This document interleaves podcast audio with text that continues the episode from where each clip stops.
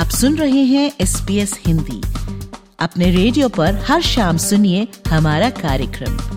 आप हमारा कार्यक्रम हमारी वेबसाइट पर और S P S mobile app द्वारा सुन सकते हैं। S P S dot com dot A U slash Hindi पर जाएँ।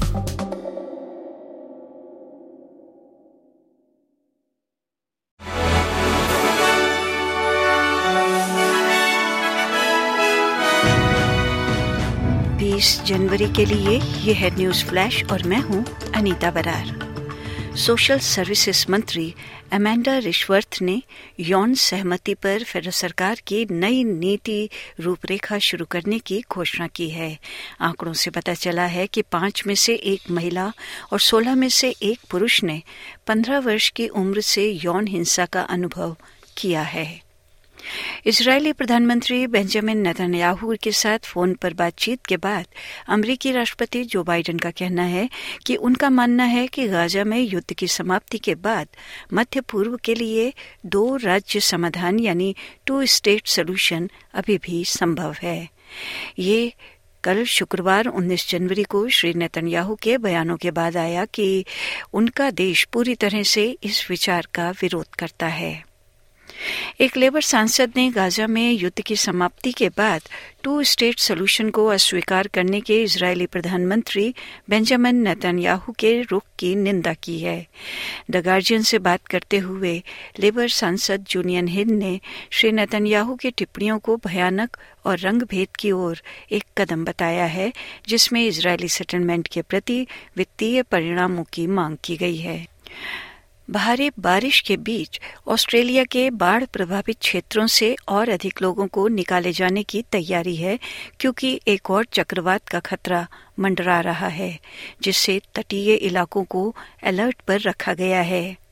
सुदूर उत्तर क्वींसलैंड एक महीने में ही दूसरी प्राकृतिक आपदा का सामना कर रहा है, जबकि बाढ़ ने लोगों को उत्तरी क्षेत्र में अपने घरों से भागने के लिए मजबूर कर दिया है। यूएस सेंट्रल कमांड ने बताया है कि तीन एंटी शिप मिसाइल्स के खिलाफ हमले किए गए हैं, जो हौथी विद्रोहियों की थीं और हथियारों से लैस थीं और लॉन्च के लिए तैयार थीं। एक्स पूर्व में ट्विटर पर एक पोस्ट में यूएस सेंट्रल कमांड का कहना है कि जहाजों की पहचान यमन के हौथी नियंत्रण क्षेत्रों से गुजरने का प्रयास करने वाले मालवाहक जहाजों के लिए खतरे के रूप में की गई थी। यूक्रेन के राष्ट्रपति व्लादिमीर जेनेस्की ने पूर्व अमरीकी राष्ट्रपति डोनाल्ड ट्रंप को निमंत्रण दिया है। डोनाल्ड ट्रंप के बयान है कि वो एक दिन में ही यूक्रेन और रूस के बीच युद्ध को समाप्त कर सकते हैं। यूक्रेनी सेना ने रूसी आक्रमण को रोकने के लिए अपने प्रयास जारी रखे हैं और यूक्रेनी सीमा से 50 किलोमीटर दूर रूसी शहर क्लिंसी में एक तेल डिपो पर हमला किया है।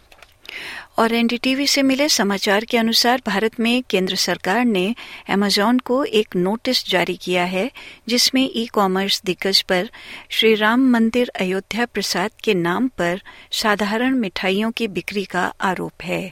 ये कार्यवाही confederation of all India traders द्वारा दर्ज की गई एक शिकायत के आधार पर है, जबकि अयोध्या राम मंदिर ने ऐसा कोई प्रसाद नहीं भेजा है।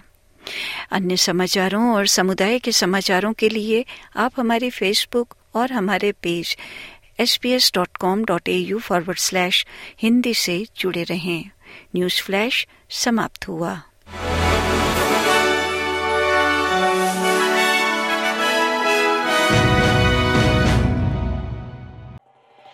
एस बी एस रेडियो से डाउनलोड करने के लिए आपका धन्यवाद।